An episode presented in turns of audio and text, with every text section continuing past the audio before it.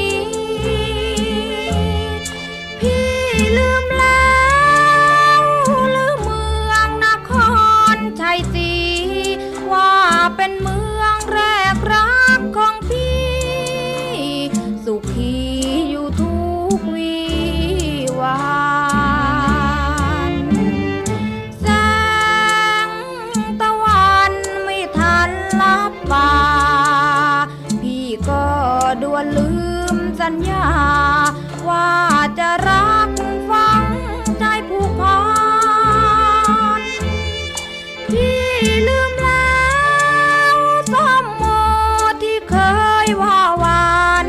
กลับคืนคมไปแล้วหรือนั้น สัมพันธ์ก่อนเคยสดใส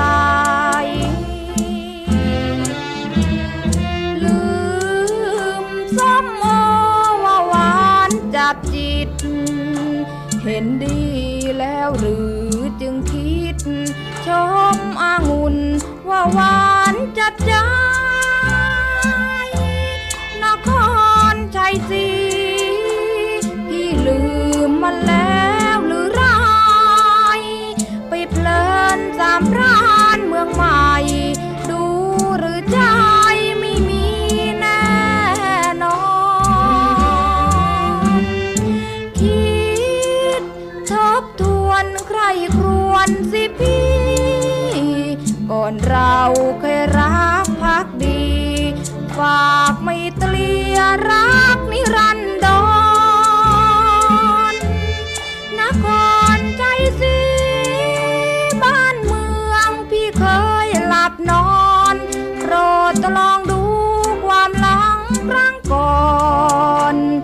อย่าลืมนค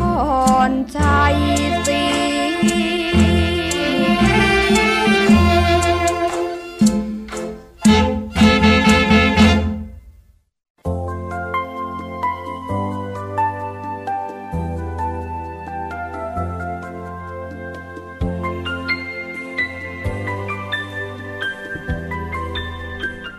สวัสดีค่ะ คุณผู้ฟังคะ ได้เวลาของห้องสมุดหลังไม้เปิดทำการที่นี่ วิทยุไทย PBS ออนไลน์ วิทยุข่าวสารสาระเพื่อสาธารณะ และสังคมกับดิฉันรัศมีมณีนินนะคะ วันนี้ เจ้าพ่อ เดินทางมาถึงตอนที่ 16 แล้วค่ะ กับบทที่ 44 ที่มีชื่อว่าปัญหาฆ่าคนตาย โอ้ เป็นตอนที่มีลุ้นเลยทีเดียวนะคะ ว่าตกลงประหลัดบรรจงของเรากับแม่ผาด จะพ้นผิดหรือไม่ เสี่ยงด้วยกันทั้งคู่ค่ะ มาทวนความเดิมตอนที่แล้วกันสักนิดนะคะ ความเดิมตอนที่แล้ว บรรจงไปล่าไอ้เสือรุน ซึ่งสายรายงานว่าแหกคุกมาแล้วก็มาป้วนเปี้ยน ที่ตลาดทุ่งทอง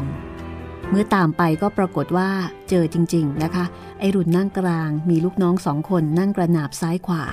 จากนั้นก็มีการเปิดฉากยิงกันยิงกันกระหน่ำเลยทีเดียว บรรจงยิงไอเสือรุน ไอเสือรุนยิงหมู่วง บรรจงเห็นลูกน้องถูกยิงแล้วก็ล้มลงไปก็ตกใจคิดว่าลูกน้องเนี่ยถูกยิง ก็กระหน่ำยิงไอเสือรุนจนกระทั่ง แบบกระหน่ำไม่นับละค่ะ จนกระทั่งไอ้เสือรุนเนี่ย จมกองเลือด ตาย ถูกวิสามันฆาตกรรม แต่นั่นไม่เท่าไหร่ ไอ้เสียรุนมีคนมาด้วยสองคนนะคะ คนหนึ่งถูกหลงจู้ติงเนี่ยจับตัวได้ แต่ว่าอีกคนหนึ่ง ร้องขอชีวิตจากบรรจง และเมื่อบรรจงเผลอก็เอาปืนของไอ้เสือรุนนี่แหละ ยิงบรรจง โดยเล็งจากด้านหลัง แต่โชคดีว่าไม่รู้โชคดีหรือว่าโชคร้าย แม่ผาด แม่ผาดเห็นก็เลยใช้ปืนยาวของหล่อนเนี่ย ยิงไอ้นั่นซะจนตายไปอีกคนหนึ่งนะคะ เพราะว่ากำนันผินเนี่ยเคยสอนแม่ผาดให้ยิง สอนการใช้ปืน สมกับเป็นลูกสาวเจ้าพ่อละค่ะ แต่ปัญหาก็คือว่าแม่ผาดไม่ใช่เจ้าหน้าที่ทางราชการ แล้วก็ไม่มีสิทธิ์ที่จะยิงใคร แต่แม่ผาดก็ทำไปตามสัญชตาตญาณนะคะ ต้องการจะปกป้อง คนรักของเธอ ปัญหาเริ่มยุ่งขึ้น เมื่อบรรจงเรียกกำนันผลเพื่อที่จะให้กำนันผลเนี่ยจัดการเรียกแพทย์ตำบลมาชนะสูตรพลิกศพ แต่กำนันผลก็ได้พูดประเด็นที่ทำให้บรรจงนี้ก็ถึงกับอึ้งไปทันทีว่า สถานที่เกิดเหตุ อยู่ในท้องที่บางควายอำเภอสองพี่น้องจังหวัดสุพรรณบุรี ในขณะที่บรรจง เป็นปลัดอำเภอตำบลบางปลา จังหวัดนครปฐมก็คือ คนละพื้นที่ เพราะว่าตลาดทุ่งทองเนี่ยมันครอบคลุมกินอนาเขตสองจังหวัด แต่ไอจุดที่เกิดเหตุดันเป็นเขตสุพรรณในขณะที่บรรจง เป็นปลัดอำเภอ ในจังหวัดนครปฐม กลายกลายเป็นว่าบรรจงเนี่ยปฏิบัติหน้าที่ล้ำเส้นพูดง่ายๆ คือ ไม่ใช่ที่ของเขา ไม่ใช่ถิ่นของเขา และกำนันผลก็ดูเหมือนว่าจะกระยิมยิ้มย่องนะคะ กับเหตุการณ์ที่เกิดขึ้น แล้วก็ไม่สนใจ ว่าใครจะยิงใคร แล้วก็ไม่สนใจว่าพี่สาวของตนเนี่ยจะมาเกี่ยวข้องกับคดีนี้ บรรจงก็อาสาอ้างรับนะคะว่า เขาเป็นคนยิงเพื่อนของไอรุนตาย โดยบอกว่า ปืนของเขาเนี่ยคล้ายๆกับว่าลูกปืนหมด ก็เลยไปคว้าปืนยาวของแม่ผาด มายิงสมุนของของไอรุนเนี่ยตายไปอีกคนหนึ่ง คือต้องการที่จะปกป้องแม่ผาด คือช่วยแม่ผาดเต็มที่ ในขณะที่กำนันผลเนี่ยไม่ได้สนใจที่จะช่วยใครเลย เพราะว่าสถานที่เกิดเหตุอยู่นอกท้องที่ของกำนันผล ในขณะที่ทางนี้กำลังวุ่นวายนะคะกำนันผิน ขุนเขียน ก็ได้ชวนเท่าแก่แดง ล่องเรือไปชัยนาทอยุธยาอ่างทอง เพื่อเสาะหาหมอดีมารักษาอาการอัมาพาตของกำนันอของขุนเขียนกำนันผินเองก็ตั้งใจที่จะไปหาและแร่คล้ายๆ กับตั้งใจที่จะไปเล่นแร่แปรธาตุนะคะ คือพูดง่ายๆว่าไปตามรอยนิราชสุพรรณหนังสือที่แกอ่านแล้วก็ท่องได้จนขึ้นใจ ส่วนเท่าแก่แดงเมื่อมีคนมาชวน แกก็เห็นเป็นโอกาสดีที่จะได้เที่ยว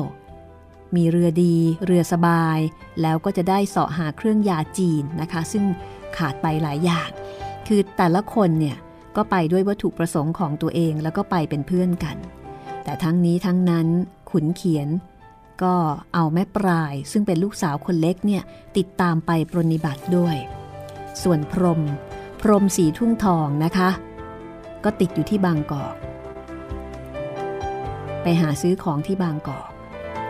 ราะฉะนั้นตอนนี้ที่ทุ่งทองก็เหลือเพียงแค่แม่ผาด แล้วก็แม่โปรย แล้วก็บรรจง ส่วนกำนันผลนั้น แทบไม่ต้องหวังพึ่งเลย เรื่องราวปัญหาฆ่าคนตายครั้งนี้จะเป็นอย่างไรนะคะ บรรจงกับแม่ผาดก็ค่อนข้างจะสุ่มเสี่ยงละค่ะ ว่า อาจจะต้องรับโทษอะไรบางอย่าง หรือไม่ ติดตามได้เลยนะคะกับเจ้าพ่อตอนที่ 16 ค่ะ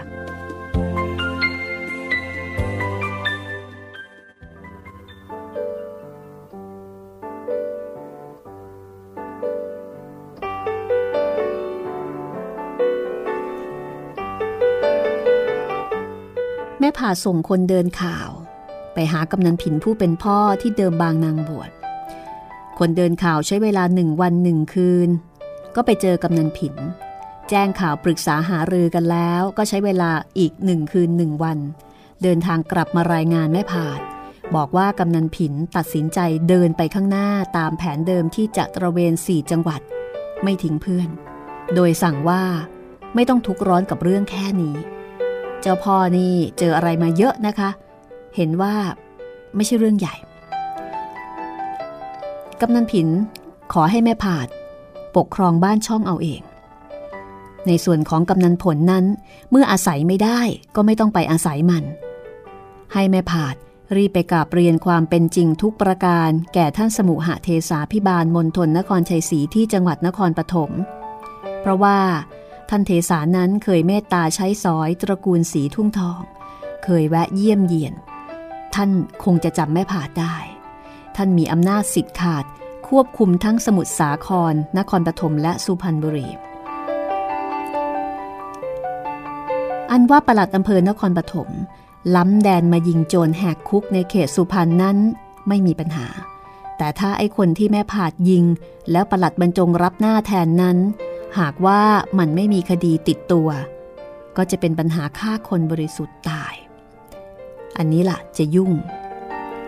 แม่ผาดก็ทำตามคำแนะนำของพ่อ เดินทางไปหาท่านสบูหะเทสาพิบาล กราบเรียนเหตุการณ์ในวันนั้น แล้วก็กราบเรียนตามความจริงว่า เธอยิงคนที่จะทำร้ายข้างหลังประหลัดบรรจง ท่านเทสาก็รับทราบแล้วก็บอกว่าจะดูแลเรื่องนี้เอง และฝากความคิดถึงมายังกำนันผิน ตามธรรมเนียมคนคุ้นเคย ที่ท่านเคยแวะค้างอ้างแรมที่ทุ่งทองแม่ผาดกลับจากจังหวัด แวะบอกเรื่องนี้แก่บรรจงที่อำเภอ แล้วก็ขอให้เขาไปเยี่ยมหล่อนที่ทุ่งทองบ้าง แล้วหล่อนก็กลับมารอเขาหนึ่งเดือนผ่านไป กำนันผินก็ยังไม่กลับ เสื้อป่าพรมก็ยังไม่กลับ บรรจงปลีกตัวจากหมู่วงไปทุ่งทอง แล้วก็ค้างคืนที่นั่นอีกหลายครั้ง และแล้ววันหนึ่ง คุณหลวงนายอำเภอ เรียกบรรจงไปรับรู้จดหมายราชการสำคัญ จากท่านสมุหเทสาพิบาล เป็นคำสั่งมายังนายอำเภอ ให้ส่งตัวบรรจงกับหมู่วงไปยังจังหวัด ท่านบอกมาว่า เรื่องยิงคนติดตามไอ้เสือรุนมีปัญหาแล้ว เพราะว่าคนที่ถูกมัดส่งอำเภอไม่บาดเจ็บอะไรนั่นแหละ เป็นคนที่มีคดีติดตัว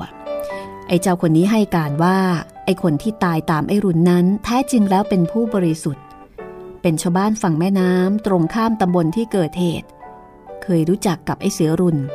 เมื่อไอรุนบอกว่าพ้นโทษมาแล้ว ไอ้นั่นจึงพาไอรุนข้ามแม่น้ำมาตลาดทุ่งทอง เพื่อเป็นเจ้ามือเลี้ยงฉลองเหล้ายุ่งตรงนี้นะคะว่าไอ้คนที่ตายเนี่ยเป็นคนบริสุทธิ์ ส่วนไอ้คนที่อยู่ ไอ้นี่แหละ กลับเป็นคนที่มีคดีติดตัว ในจดหมายนั้นตำหนิมาด้วยว่าเจ้าเมืองนครปฐมมีนโยบายจับเป็นไอ้เสือรุน โดยให้ในายอำเภอเมืองเจ้าของท้องที่ ซึ่งไอรุนแหกคุก ติดตามห่างๆ รอให้ไอรุนเนี่ยซ่องสุมสมุนร้ายๆของมันให้มากๆ จะได้รวบจับทีเดียวทั้งก๊ก สรุปก็คือบรรจงเนี่ยทำผิดแผนนะคะ เขาตั้งใจจะจับเป็น แต่นี่ดันไปจับตาย การกระทำของบรรจงจึงเท่ากับทำไปโดยพละการ ขัดนโยบายของเจ้าเมือง โดยไม่มีการติดต่อประสานงานกับเจ้าหน้าที่เจ้าของท้องที่เลย แต่คุณหลวงนายอำเภอก็ให้กำลังใจบรรจงว่า เทสาท่านนี้เป็นคนตรงไปตรงมา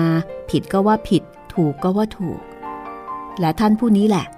ที่พิจารณาเลื่อนบรรจงจากประหลัดซ้ายขึ้นเป็นประหลัดขวาที่อำเภอบางประมา และเมื่อนายอำเภอขอตัวบรรจงมาที่นี่ ท่านก็อนุมัติ เพราะเห็นประวัติว่างานดีนายอำเภอบอกกับบรรจงว่า ไปเถอะประหลัดสองคนกับหมู่วง แล้วส่งจดหมายรายงานฉันเป็นระยะอย่าให้ขาด ถ้าเรื่องร้ายนัก ฉันจะตามไปช่วย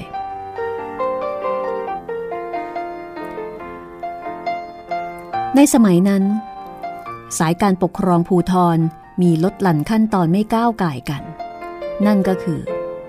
ในหลวงมีพระบรมราชวินิจฉัย และประกาศพระราชโองการแต่งตั้งหรือถอดถอนเสนาบดี ซึ่งก็เท่ากับรัฐมนตรีในสมัยนี้นะคะ เสนาบดีเลือกเฟ้นสมูหะเทสาพิบาลมณฑลซึ่งเท่ากับผู้ว่าราชการภาคหรือเจ้าเมือง ซึ่งเป็นผู้ว่าราชการจังหวัด เพื่อกราบบังคมทูล ขอพระบรมราชวินิจฉัยแต่งตั้งถอดถอน หรือในหลวงจะทรงเลือกเองก็แล้วแต่พระราชดำริต่ำจากนั้นลงมาส่งมอบพระราชอำนาจให้เสนาบดี มีอำนาจแต่งตั้งถอดถอนนายอำเภอ สมุหเทสาพิบาลมณฑลผู้ว่าราชการภาค มีอำนาจแต่งตั้งถอดถอนปลัดอำเภอ หรือจ่าจังหวัด เจ้าเมือง ผู้ว่าราชการจังหวัดชี้เป็นชี้ตาย แก่เสมียนพนักงานในจังหวัดของตน ในกรณีของบรรจง เขาจะเป็นตายร้ายดี ก็สุดแต่ประกาศสิทธิ์ของท่านสมุหเทสามณฑลนครชัยศรีในขณะที่หมู่วงขึ้นตรงต่อเจ้าเมืองนครปฐมเพราะเป็นระดับเสมียนพนักงาน แต่หลงจู้ติงไม่เกี่ยวเพราะว่าอยู่สายครังสรรพสามิตร แก่ร่วมคณะไปช่วยมัดคนร้าย อันนี้ถือเป็นความดีความชอบพิเศษ บรรจงกับหมู่วงเดินทางเข้าจังหวัดนครปฐมตามคำสั่ง ไปรายงานตัวต่อท่านเทสาแล้วก็ถูกส่งตัวไปยังอายการจังหวัด เพื่อให้ปากคำเพิ่มเติมถแถลงพฤติกรรมของตน หมู่วงนั้นลอยลำเพราะว่าไม่ได้ยิงใคร เขาเป็นพยานโจทย์แน่ ๆ ส่วนบรรจงถือว่าอยู่ในฐานะล่อแหลมมาก อาจจะถูกกันเอาไว้เป็นพยานโจทย์ก็ได้ หรืออาจจะกลายเป็นจำเลยซะเอง ในคดีฆ่าผู้บริสุทธิ์ตายโดยประมาทเลินเล่อก็ได้ แต่ทั้งนี้ทั้งนั้นก็ขึ้นอยู่กับข้อเท็จจริง และเหตุผลของการใช้อาวุธในเหตุการณ์เฉพาะหน้า ประกอบไปกับชั้นเชิง ในการให้ปากคำสำนวน และขึ้นอยู่กับตัวอย่างคำพิพากษาสารดีกาในคดีแถบนี้ที่จะใช้เป็นบรรทัดฐาน ทั้งหลายทั้งปวง ไม่มีอะไรสำคัญเท่าประกาศสิทธิ์ของท่านสมุหเทสามนทน ซึ่งแม่ผาดได้มาเดินเรื่องเอาไว้แล้ว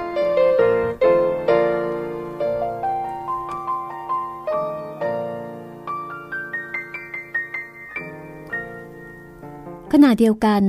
นายพรมผู้ใจใหญ่ใจโต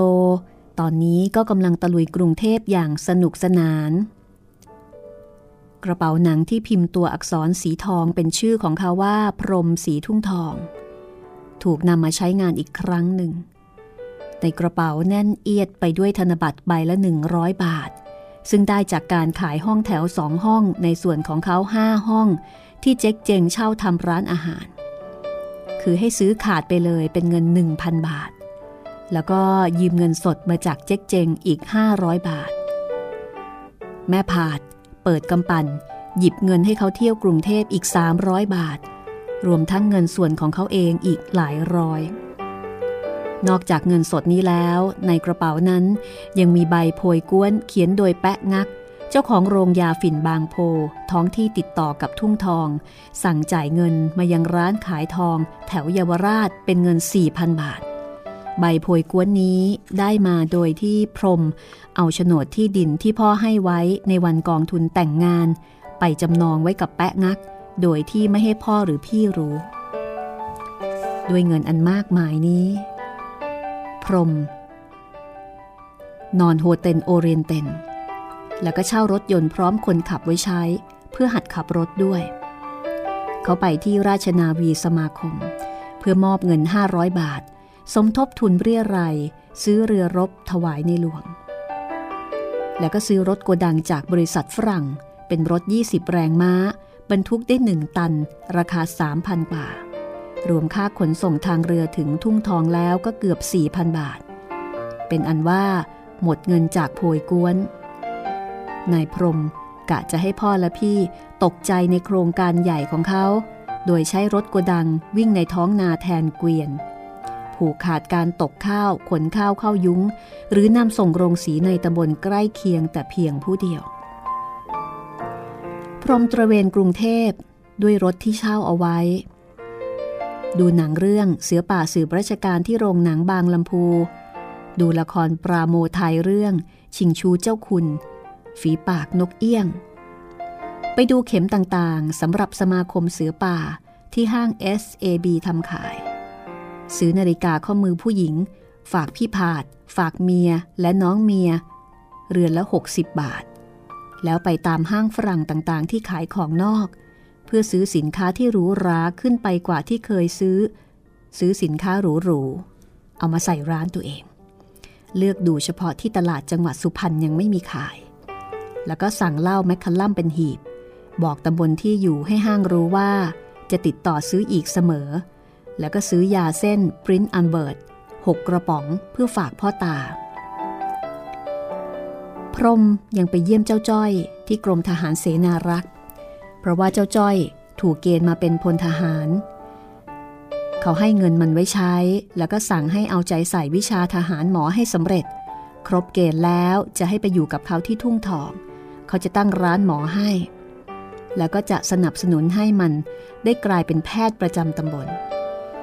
เขาเที่ยวไปทุกคนทุกแห่งที่มีคนมาก พรางครุ่นคิดหาวิธีที่จะทำให้ตลาดทุ่งทองของเขาฟื้นขึ้นมาให้จงได้ ไม่ว่าจะต้องลงทุนเท่าไหร่ คือฉิบหายไม่ว่าต้องการชื่อเสียง ในพรมไปตึกเก้าชั้นบ่อยๆ คิดจะซื้อแผงชกลูกบอลแลกน้ำหวาน เอาไปตั้งที่ทุ่งทอง คิดจะจัดงานวัดที่นั่น ให้มีกระเช้าสวรรค์และออกร้าน มีการละเล่นต่างๆ อย่างงานภูเขาทอง พรมอยู่กรุงเทพอย่างเพลิดเพลิน เพลินไปถึงสองเดือนเขาแวะไปที่บริษัทขายรถโกดัง นัดกำหนดวันส่งของ แล้วตัวเขาเองก็ไปรับสินค้าต่างๆ ที่ซื้อไว้ขึ้นรถไฟ ลงสถานีงิ้วราย คนของลงเรือกลับทุ่งทอง โดยมีชายวัยกลางคน รูปร่างสูง โปร่งหน้าตาฉลาดเฉลียว แต่งตัวแบบผู้ดีมีเงินตามต้อยๆมาด้วย นี่คือนักเลงการพนันระดับเซียน ที่หลายบ่อนในกรุงเทพต้องจ้างเอาไว้เป็นค่าไม่ให้เหยียบบ่อน เพราะว่าลูกค้าทั่วไปจะต้องหมดตูด ถ้าชายผู้นี้เข้าร่วมเล่น ไม่ว่าจะเป็นการพนันแบบไหนในพรมพบ แล้วก็สังเกตพฤติการของเขาอยู่นานจากตึกเก้าชั้น ในพรมคิดออกอย่างเทวดาดนใจว่า จะให้ที่ไหนมีคนมาก ต้องให้ที่นั่นมีการพนัน เขาจึงชวนนายเจียนมาเที่ยวทุ่งทอง และดีไม่ดี ก็จะเปิดตลาดเป็นบ่อนซะเลย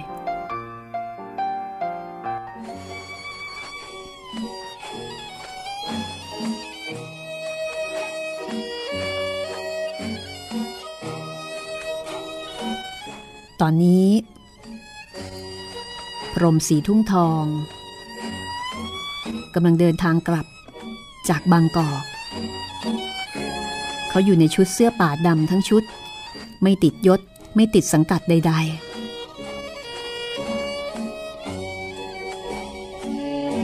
เขาไม่ต้องการให้ใครรู้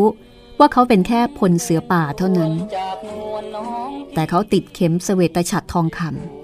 ซึ่งได้จากการบริจาคเงินจำนวนสูง สมทบทุนซื้อเรือรบถวายในหลวง เข็มนี้กรัดเด่นอยู่ที่อกเสื้อ เหนือกระเป๋าเบื้องซ้ายทำให้ชุดดำของเขา เด่นสะดุดตากว่าใครๆ ที่ขึ้นรถไฟจากสถานีบางกอกน้อยมาลงที่งิ้วราย ถิ่นต้นทางอิทธิพลของเขา พอเท้าเหยียบสถานีงิ้วราย เขาก็แก้ปมผ้าผูกคอสีดำออกมากลับด้านใหม่ เอาด้านลายเสือออกมาโชว์ ทั้งหนุ่มทั้งแก่พากันมอง พากันคิดว่าหนุ่มคนนี้ คงเป็นคนพิเศษไม่เหมือนใคร และพากันอ่านอักษรเดินทองที่กระเป๋าหิ้วของเขา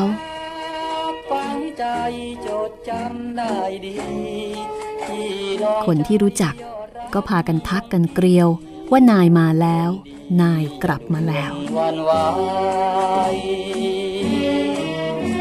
นายพรม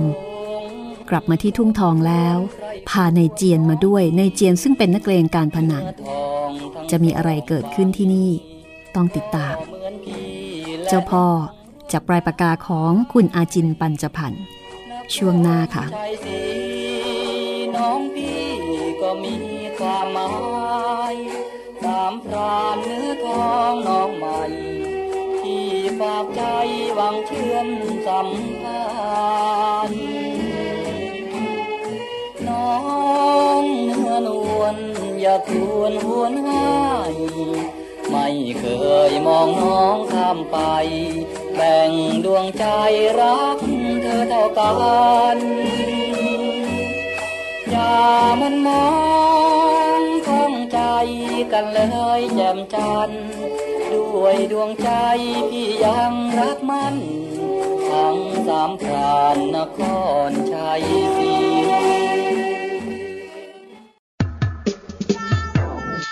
ห้องสมุดหลังใหม่ ห้องสมุดที่ฟังได้ทางวิทยุกับรัศมีมณีนิน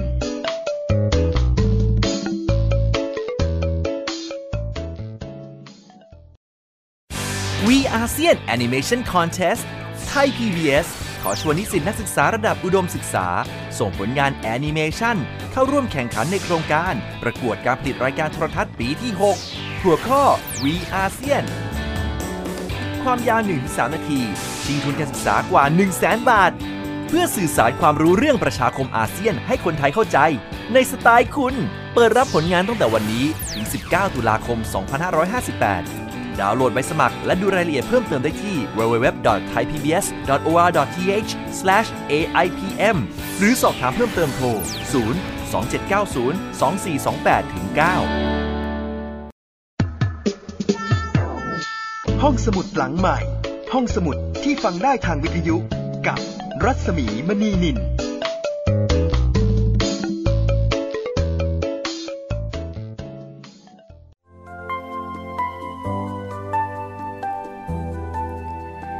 มาถึงช่วงที่ 2 นะคะ ของตอนที่ 16 นวนิยายเจ้าพ่อ ผลงานของคุณอาจินปัญจพันธ์ค่ะ ศิลปินแห่งชาติสาขาวรรณศิลป์ประจำปี 2534 สนุกมาก ๆ นะคะสำหรับหนังสือชุดนี้ ใครที่สนใจก็ไปหาอ่านได้ตาม ห้องสมุดแล้วก็ร้านหนังสือโดยทั่วไปสำนักพิมพ์มติชนนะคะ จัดพิมพ์ครั้งล่าสุดค่ะ ชุดนี้มี 2 เล่ม เจ้าพ่อเล่มหนึ่งแล้วก็เจ้าเมืองเล่มสอง ตัวละครก็ชุดเดิม แต่ว่าเรื่องราวและชีวิตเปลี่ยนไป ตอนนี้เรายังอยู่ที่เจ้าพ่อนะคะ เรื่องนี้ต้องบอกว่าเล่ายากพอสมควร เพราะว่า อืม เป็นคนแถวนครปฐมสุพรรณก็ก็พยายามเต็มที่นะคะ ที่จะให้ซุ้มเสียงสำเนียง เพื่อสร้างอัธรสผิดพลาดพลั้งไป ก็ต้องขออภัยด้วย ถ้าพร้อมแล้วเราไปฟังกันเลยก็แล้วกันนะคะ ดิฉันเองก็ใจร้อนนะ อยากพาคุณไปไปที่ทุ่งทองเร็วๆ เพราะว่าตอนนี้ในพรมเนี่ยโอ้ยเขามีของฝากมาจากบางกอกเยอะแยะมากมาย เขาซื้อของฝากอะไร แล้วก็เอามาฝากใครบ้าง ยี่ห้อในพรม ให้ทีให้เยอะนะคะ ใจใหญ่ใจนักเลงอะเดี๋ยวไปดูของฝากในพรมกัน และดูสิว่าในพรมจะมาช่วยแม่ผาดจัดการปัญหาได้หรือไม่อย่างไร เจ้าพ่อตอนที่ 16 ช่วงที่2ค่ะ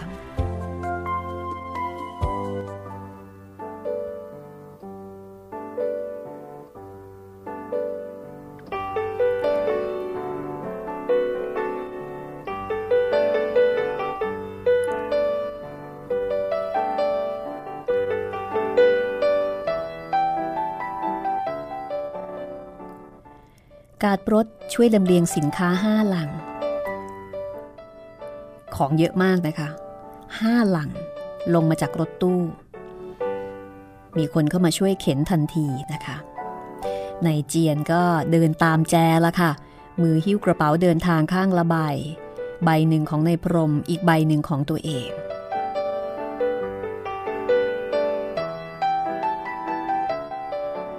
เมื่อมาถึงที่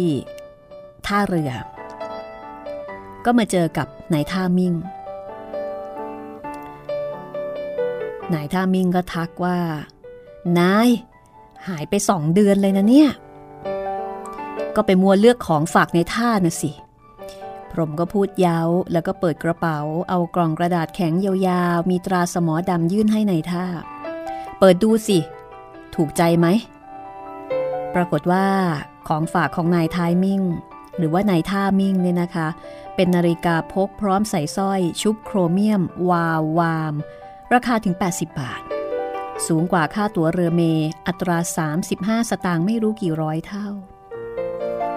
ให้ของฝากอย่างดี นายท่ามิงก็รายงานทันทีว่า นายไม่อยู่ ได้ข่าวว่ามีเรื่องที่ทุ่งทอง เรื่องอะไร ยิงกันตาย นายท่าตอบรวบรัดไม่ให้ในายพรมเสียอารมณ์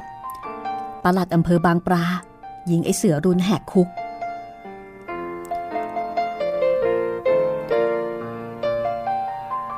จากนายท่ามิ่ง ก็มาที่นายท้าย นายท้ายได้เสื้อฝนหนึ่งตัว ช่างเครื่องหรืออินเทเนียในบวกแบเร่หนึ่งใบ เจ๊กเจงกุ๊กเรือได้กางเกงแพรหนึ่งตัวเด็กเรือคนใหม่ได้รับการตบหัวเบาๆ และได้เงินสิบบาท กำนันผล แม่ผาด แม่โปรย เจ๊กเจง และบริวาร ยืนรอรับอยู่บนโป๊ะแม่โปรยก็รายงานผัวทันทีว่านายไม่อยู่เกิดเรื่องใหญ่ รู้แล้ว เดี๋ยวค่อยเล่ากำนันผลก็พูดทันทีว่า เอ็งซื้ออะไรมาฝากข้าบ้างเลยเนี่ย พัดลม เพราะพี่ผลฝากเงินลมไงไอ้บ้า คนอย่างข้าต้องฝากด้วยเหรอ เอ็งถึงจะซื้อ ล้อเล่นน่ะ เดี๋ยวเอาไปให้ถึงที่บ้านเลย ของฝากพี่สะพ้ยก็มี กำนันผลมองดูลังต่างๆ อย่างสนใจแล้วก็กลับบ้าน พรมก็หันมาถามแม่ผาด พ่อกลับหรือยังพี่ผาด ยัง ไม่รู้สนุกอะไรของแกอ้าวขนของก่อนเถอะพี่ เดี๋ยวมีอะไรค่อยพูดกัน พรมบอกให้ในเจียนไหว้พี่สาว ให้รู้จักเมียแล้วก็เจ๊กเจงแล้วก็สั่งขนของไปที่ร้าน แม่โปรยไขกุญแจเปิดห้องที่ปิดตายตั้งแต่วันที่เกิดเรื่อง ปิดร้านทำไม หรือว่าเหนื่อยทำไม่ไหว พรมถามเมีย พรางประคองเอวเมื่อเห็นเมียท้องห้าหกเดือนถนัดตา ขายอะไรไม่ได้สักอย่าง แล้วก็มีเรื่องที่ร้านเจงด้วย พรมก็บอกว่า รู้เราเรามาตั้งแต่นิ้วรายแล้ว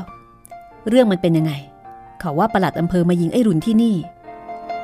แม่ผาดเล่าก่อน เพราะว่าหล่อนอยู่ในเหตุการณ์ทั้งหมด แต่ยังไม่เผยความจริงที่ว่าตนเป็นคนยิงคนตาย เจ๊กเจงก็เล่าแบบอ้ำอ้ำอึงอึงเพราะว่าตอนนั้นมุดอยู่ใต้เขียงสับเป็ดไม่เห็นอะไร เล่าได้แต่เสียงตึงตังโครมคราม ส่วนแม่โปรยก็เล่าถึงความงันงกตกใจของตน แล้วก็ตัดพ้อว่าเพราะนายไม่อยู่เรื่องถึงได้ยุ่ง แล้วพี่ผาดค่อยเล่าอีกทีที่บ้านก็แล้วกัน เมื่อมาถึงบ้านพรมก็แบ่งสรรปันส่วนของฝากจากบางกอกจนทั่วหน้า แม่โปรย แม่ผาดได้นาฬิกาข้อมือ แล้วก็ยังมีหมวกสตรีตามแฟชั่นบางกอก ซึ่งพรมบอกว่าเอาไว้ใส่นั่งรถ มีเสื้อสเวตเตอร์แบบของคนสูงอายุจากห้างไวท์อะเวย์ ไปฝากกำนันผินผู้พ่อกับขุนเขียนพ่อตา สำหรับพ่อตายังมีเพิ่มอีกสองอย่างก็คือ น้ำมันสโต๊กนวดกล้ามเนื้อแขน แล้วก็ยาเส้น Prince Albert แม่ปลายน้องเมียจะได้ผ้าคลุมไหล่ของนอกสามผืน กระดาษปากกาซองจดหมายหนึ่งชุด และน้ำหอมฝรั่งได้เยอะเลยทีเดียวนะคะในท้ายมิ่งได้เสื้อฝนกับมีดพับเยอรมันเล่มหนา ใช้ประโยชน์ได้อเนกประสงค์ มีใบมีด มีที่เปิดกระป๋องนม เดือยเกลียวสำหรับเปิดจุกขวดเหล้ามีใบเลื่อยโลหะ แล้วก็ตะไบเสร็จสับแม้แต่ลำเรือสีทุ่งทอง ก็มีโคมตาวัวเขียวแดงแบบกรมเจ้าท่าไปเปลี่ยนดวงเก่า ถามว่าพรมเองได้อะไร พรมได้คำว่านาย ตอกย้ำลงไปในดวงใจทุกคนลึกลงไปกว่าเดิม โดยพระคุณ จากการซื้อข้าวซื้อของ มาให้ คือ ใช้ชีวิตแบบนักเลงจริง ๆ นะคะว่าพี่มีแต่ให้ เลี้ยงคนด้วยการซื้อใจ หลังจากนั้น พรมก็พาในเจียนเซียนพนัน ไปอาบน้ำอาบท่าบนบ้าน แล้วก็เอาในเจียนมาทิ้งไว้ที่ร้านเจ๊กเจ่งข้ามถนนไปหากำนันผลพี่ชาย เอาของไปฝากแล้วก็ฟังเรื่องยิงไอ้เสือรุนจากความเห็นของคนราชการ แล้วพรมก็กลับมาร้านเจ๊กเจงซึ่งนายเจียนก็นั่งเงียบๆตาแป๋วคอยเขาอยู่ที่โต๊ะหน้าร้าน โดยไม่สั่งอะไรกินเลย นายเจียนไม่พูดไม่จากับเจ๊กเจงเลยสักคำไม่ว่าจะถูกถามเรื่องอะไร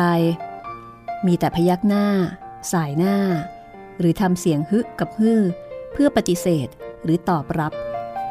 พรมพานายเจียนดูตลอดห้องแถวทั้งแถบของเขา บอกให้นายเจียนรู้ว่าเป็นสามหุ้น คือของเขาพี่สาว พ่อคนละห้าห้องไปตามลำดับ ห้องแถวไม่มีคนเช่า จึงร่วงโรยไปเอง พรมอธิบายให้ในายเจียนฟังถึงการลงทุนทำท่าเรือทำตลาด การมีลิเกเรียกคน แต่ปรากฏว่าสภาพการค้าก็ไม่ได้ดี อย่างที่หวังเอาไว้ ห้องแถวทิ้งร้างให้อยากย่ายฝุ่นละอองจับ เด็กๆเข้ามาขุดแมงช้างตัวเล็ก บางห้องเป็นของบริวารก็อยู่กันอีเล็กเครกคราบจากนั้นก็พากันเดินออกมาท้องนา ซึ่งพรมกะจะขุดคนาทำเป็นช่องวิ่งรถ อยู่ไปเฉยๆก่อนนะเจียน ขาดเหลืออะไรก็ไปเอาที่ร้านฉัน กินข้าวที่ร้านเจ๊กเจงแล้วก็ลงบัญชีฉันเอาไว้ ครับนายนายเจียนเสือพนันเป็นคนไม่พูดมาก ไม่กินเหล้าสูบบุหรี่บ้าง หน้าตาท่าทาง เหมือนขุนนาง ที่ไว้เนื้อไว้ตัว ในตาแวววาว สมองปราดเปรื่อง เขาสามารถทำให้บ่อนการพนันมีสเสน่ห์ด้วยฝีมืออันน่าพิศวง บ้านบางโพ ใต้บ้านเราลงไป เจียนจะไปเที่ยวเล่นบ้างก็ได้ เดินเดี๋ยวเดียวก็ถึง มีโรงยาฝิ่นของแปะงัก แกเปิดบ่อนบนเหล่าเต็ง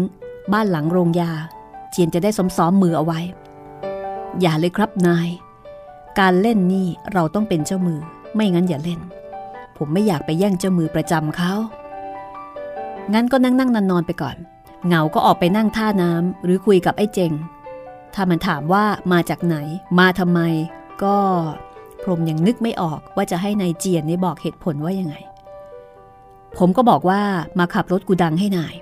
เป็นช่างเครื่องด้วย นายบอกว่ามารืนนี้ห้างจะมาส่งรถแล้ว ดีมาก คืนนี้เรเมมา ฉันต้องเดินทางขึ้นจังหวัด พรุ่งนี้มรืนนี้ยังไม่กลับ ว่าจะไปตามดูพ่อสักเจ็ดแปดวัน ว่าแกสนุกดีหรือว่าขาดเหลืออะไร ถ้ารถยนต์มา เจียนก็ช่วยเมียฉัน ตรวจรถรับของรับอะไหล่ทำท่าให้สมกับว่ามาอยู่ที่นี่ในตำแหน่งหัวหน้าเรื่องรถราเครื่องคราวนะ ครับนาย แล้วก็ระหว่างที่ฉันไม่อยู่ ก็ช่วยเมียฉันดูร้าน ระวังคนขโมยหยิบของ เพราะเมียฉันน่ะไม่คล่อง ครับนาย แล้วก็พี่ชายฉัน ห้องแถวฝั่งขโนนหลีกได้ต้องหลีก ไม่งั้นจะยุ่ง ครับนาย เจียนเอาเงินไว้ร้อยหนึ่งนะ กว่าฉันจะกลับคงพอใช้ ในเจียนพนมมือรับเงินยับยับไปกรีดจัดให้เข้ามุมเข้าที่อย่างเรียบร้อย เก็บใส่กระเป๋าเสื้อเชิ้ตเขาประนีตกับธนบัตรทุกใบ แล้วก็ต้องรู้ไว้ พี่สาวฉันเป็นคนดุขยัน เขาใช้คนด่า ถ้ากลัวเหนื่อยก็ต้องห่างไว้ ครับนาย เอาแต่ครับครับอยู่นั่นแหละ แล้วเจียนน่ะจะเอาอะไรบ้าง ผมขอห้องแถวนี่หนึ่งห้องครับ เป็นที่นอน อ๋อ แน่ ก็ที่พามาดูก็จะให้อยู่นั่นแหละ เดี๋ยวไปเอาที่นอนหมอนมุ้งที่บ้านฉัน เอาห้องไหนล่ะ เอาจากท้องนานี่เข้าไป ห้องที่ห้า เอ๊ะ แปลกทำไมไม่เอาห้องท้ายสุด อยู่สบายไม่มีใครกวน หรือเอาห้องใกล้ร้านไอ้เจ๋งสี่ห้องสุดโต่งนี่ นายต้องทะลุฝาถึงกันทำโรงยาฝิ่น ห้องที่ผมขออยู่ต้นทาง ผมจะช่วยนายคุมโรงยา รวมชุดนี้ห้าห้อง ที่นายบอกว่าเป็นส่วนของพ่อนาย ผมอยากให้นายซื้อมาจากพ่อเลย แต่พ่อฉันไม่ชอบเรื่องโรงยาทำเถอะครับ ไม่ทำไม่มีทางเจริญ นายซื้อห้องจากพ่อไปก่อน อย่าเพิ่งบอกแกว่าจะเอามาทำอะไรอะจะลองดู นายครับ ถ้าทำโรงยา โรงลิเกต้องรื้อลิเกต้องเลิกครับทำไม คนสูบยาไม่ชอบหนวกหู หรือโรงลิเกมาเสริมหลังห้องแถวทำโรงยาให้ลึกๆดีกว่า แล้วแผนของเราล่ะ บ่อนน่ะ มีโรงยาแล้วคนสูบยาที่มีเงินต้องเล่น หรือไม่ก็เล่นเสียก่อน แล้วไปสูบยาให้เพลินมาแก้ตัวอีก คนขี้ยามันจะมีเงินที่ไหนมาเล่น มีกางเกงในตัวหนึ่งผ้าขาวม้าผืนหนึ่งนะเจียน นายต้องขายยาฝิ่นให้แพงเพื่อไล่กุ้ย ตลาดนี้ต้องรับแต่เศรษฐีครับนายเข้าท่าโว้ยเจียน ในพรมอุทาน นี่คือ แผนการของนายพรมนะคะ ที่มีนายเจียนเป็นที่ปรึกษา ซึ่งก็ถือได้ว่าเป็นจุดเปลี่ยนครั้งสำคัญในชีวิตของพรมก็ว่าได้ แต่ว่าจะเปลี่ยนยังไงเนี่ยต้องติดตามค่ะ มาทางด้านนี้ก่อนดีกว่านะคะ มีประกาศสิทธิ์คือมีประกาศออกมา เป็นประกาศ ให้หมู่วงพ้นมนทินกลับสังกัดเดิม นี่คือผลการพิจารณาความผิดชอบชั่วดี จากคดีของบรรจง หมู่วง แล้วก็ไอเสือรุนนะคะ หมู่วงพ้นมนทินกลับสังกัดเดิม ในขณะที่บรรจงถูกเตะโด่งย้ายจากจังหวัดนครปฐมกลับไปสุพรรณอย่างเดิม แต่ว่าไม่ได้กลับไปบางประมา แต่ไปอำเภอเหนือสุดของจังหวัด และกันดานที่สุดของภาคกลาง สับเปลี่ยนกับปลัดอำเภอที่นั่นให้มาอยู่ที่บางปลาแทนเขา บรรจงเก็บของร่ำลาเพื่อนฝูงและนาย เขาตัดใจไม่ลาไม่ผาดให้ร่ำไร แต่ดันแม่น้ำขึ้นเหนือเข้ารายงานตัวกับเจ้าเมืองสุพรรณ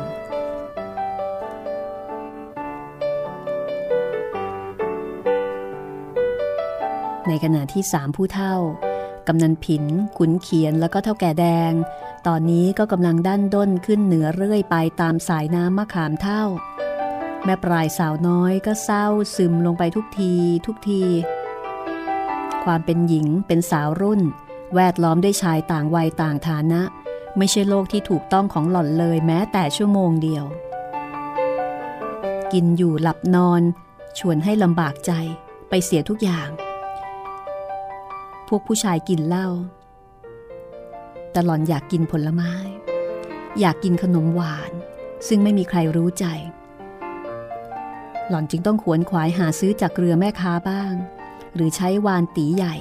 เด็กของเท่าแก่แดงขึ้นไปหามะม่วง มะปราง ชมพู่ แม้กระทั่งลูกไข่เน่า ลูกว่าเล็บเหี่ยว ตามแต่จะหาได้บนบกเอามาโรยเกลือกินเล่น ในโอกาสที่ตีใหญ่ขึ้นไปหาซื้อเป็ดไก่ชาวบ้าน มาทำอาหารเลี้ยงกันทั้งลำเรือ อันนี้คือเรื่องกิน ก็กินไม่เหมือนกัน ส่วนเรื่องของการอยู่ สภาพความเป็นอยู่ของสาวรุ่นซึ่งต้องการห้องหับอันเป็นส่วนตัว ก็ในความเป็นจริงไม่มีบริเวณใดในเรือ นอกจากข้างห้องเครื่องกลางเรือ ริมกราบข้างซ้าย ซึ่งเธอขึงเชือกทำเป็นราวสี่ทิศ ห้อยผ้าม่านสี่ด้านทำห้องหับปูเสื่อกลางมุง้ง พับผ้าห่มแล้วก็หมอน ไว้ทางทิศหัวเรือ วางเสื้อผ้าไว้ข้างตัวแล้วก็ปลายเท้า ยึดครองแผงสังกสีแบะได้สำหรับกางข้างกราบ ไว้อาบน้ำอาบท่าแล้วก็ถ่ายทุกอย่างมิดชิดแต่ผู้เดียว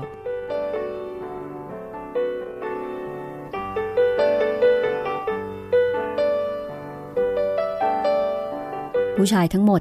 อาบน้ำกันอย่างอิสระเสรีด้วยผ้าขาวม้าบางค่ำคืนก็เปลือยกายโดดลงไปอาบน้ำดำหัวในแม่น้ำ พวกผู้ชายถ่ายทุกข์ที่ห้องสังกสีท้ายเรือ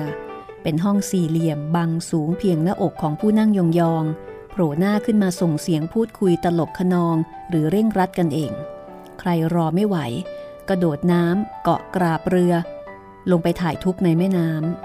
ำหลับนอนท่ามกลางเสียงคุยเอะอะของขุนเขียนผู้พ่อ กับกำนันผินเจ้าของเรือ แม่ปลาย นอนลืมตาโพรง มองเพดานมุง้ง อันที่จริง ยุงก็ไม่ค่อยมี อันที่จริง ยุงเกือบไม่มีเลย เพราะว่า ลมดีนะคะ ลมแรงลมโกรก แต่หล่อนก็กางมุ้งเพื่อให้เกิดความมิดชิดเป็นส่วนตัว เรือขึ้นเหนือเรื่อยไป พวกผู้ชายลืมหลังสนุกกันเรื่อยไป แม่ปลายก็เพิ่มความประทมทุกข์ขึ้นทุกวัน คุณเขียนเองก็สังเกตเห็นนะคะว่า ลูกสาวเนี่ยไม่สนุกด้วย แต่จะทำยังไงได้ ในเมื่อหมู่คณะกำลังอยู่ในความเพลิดเพลิน ตัวของขุนเขียนเองก็มุ่งหวังที่จะให้หายอัมพาตกลับมาเป็นคนที่มีอำนาจ บงการเรื่องสมบัติพัสถานเหมือนเมื่อก่อน แกหวังว่าถ้าแกหาย แกจะกลับไปถอนพินัยกรรมวาจา เพื่อเขียนพินัยกรรมด้วยมือ ให้แก่ลูกสาวคนสุดท้องคนนี้ให้จงได้ แต่ไหนเลย สาวน้อยจะรู้ส่วนลึกของบิดา หล่อนคิดเพียงแต่ว่าบิดาต้องการหายจากอมาพาตท่าเดียว เพราะว่าหล่อนนั้นมิได้คิดถึงสมบัติใด ๆ ทั้งนั้น ชีวิตจิตใจของสาวรุ่น คือความรักประทับใจที่หล่อนมีต่อคุณครูที่รัก แต่เพียงผู้เดียว แม่ปลายสวดมนต์กราบมอนทุกคืน ขอให้กะตะเวทีที่หล่อนบำเพ็ญแด่บิดา จงสร้างบุญกุศล ให้หล่อนได้พบคุณครู สมความปรารถนาอีกสักครั้ง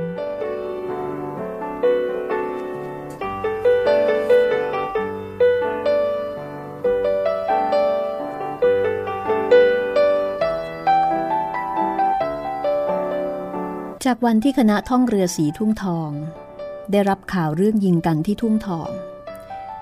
ตอนแรกแม่ปลายก็ดีใจ คิดว่ากำนันผินจะสั่งให้เรือกลับบ้าน และหล่อนก็จะได้พบกับคุณประหลัดบรรจง แต่ปรากฏว่ากำนันผินไม่ยอมกลับ แต่สั่งความให้แม่ผาดเดินเรื่องเอง แล้วก็สั่งเรือมุ่งหน้าต่อไป จนกระทั่งบัดนี้ เรือขึ้นมาถึงอำเภอเดิมบาง ก็ยังหาหมอรักษาอัมาพาตไม่ได้ จึงขึ้นเหนือต่อไป และจะเข้าเขตจังหวัดชัยนาทอยู่แล้ว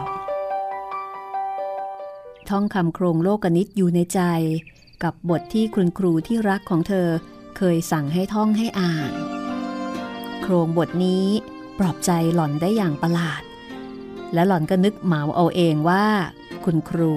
ได้ฝากคำมั่นสัญญาอะไรบางอย่างเอาไว้ให้แกหล่อน รักกันอยู่ขอบฟ้าเขาเขียว เสมออยู่หอแห่งเดียวร่วมห้อง ชังกันบ่อแลเหลียว ตาต่อกันนา เหมือนขอบฟ้ามาป้อง ป่าไม้ มาบัง แม่ปลายท่องโครงนี้ในใจ ทุกวัน ทุกคืน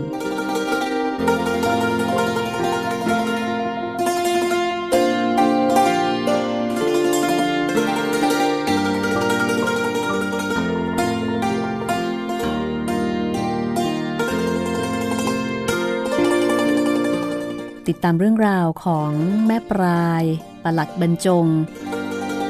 แล้วก็คนอื่นๆได้ในตอนต่อไปตอนที่ 17นวนิยายเรื่องเจ้าพ่อ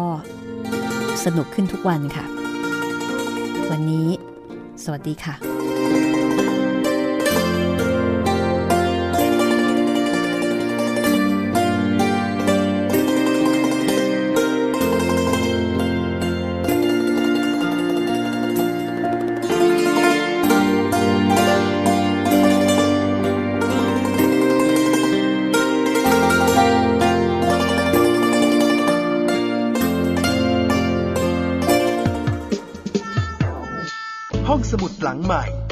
สมุดที่ฟังได้ทางวิทยุ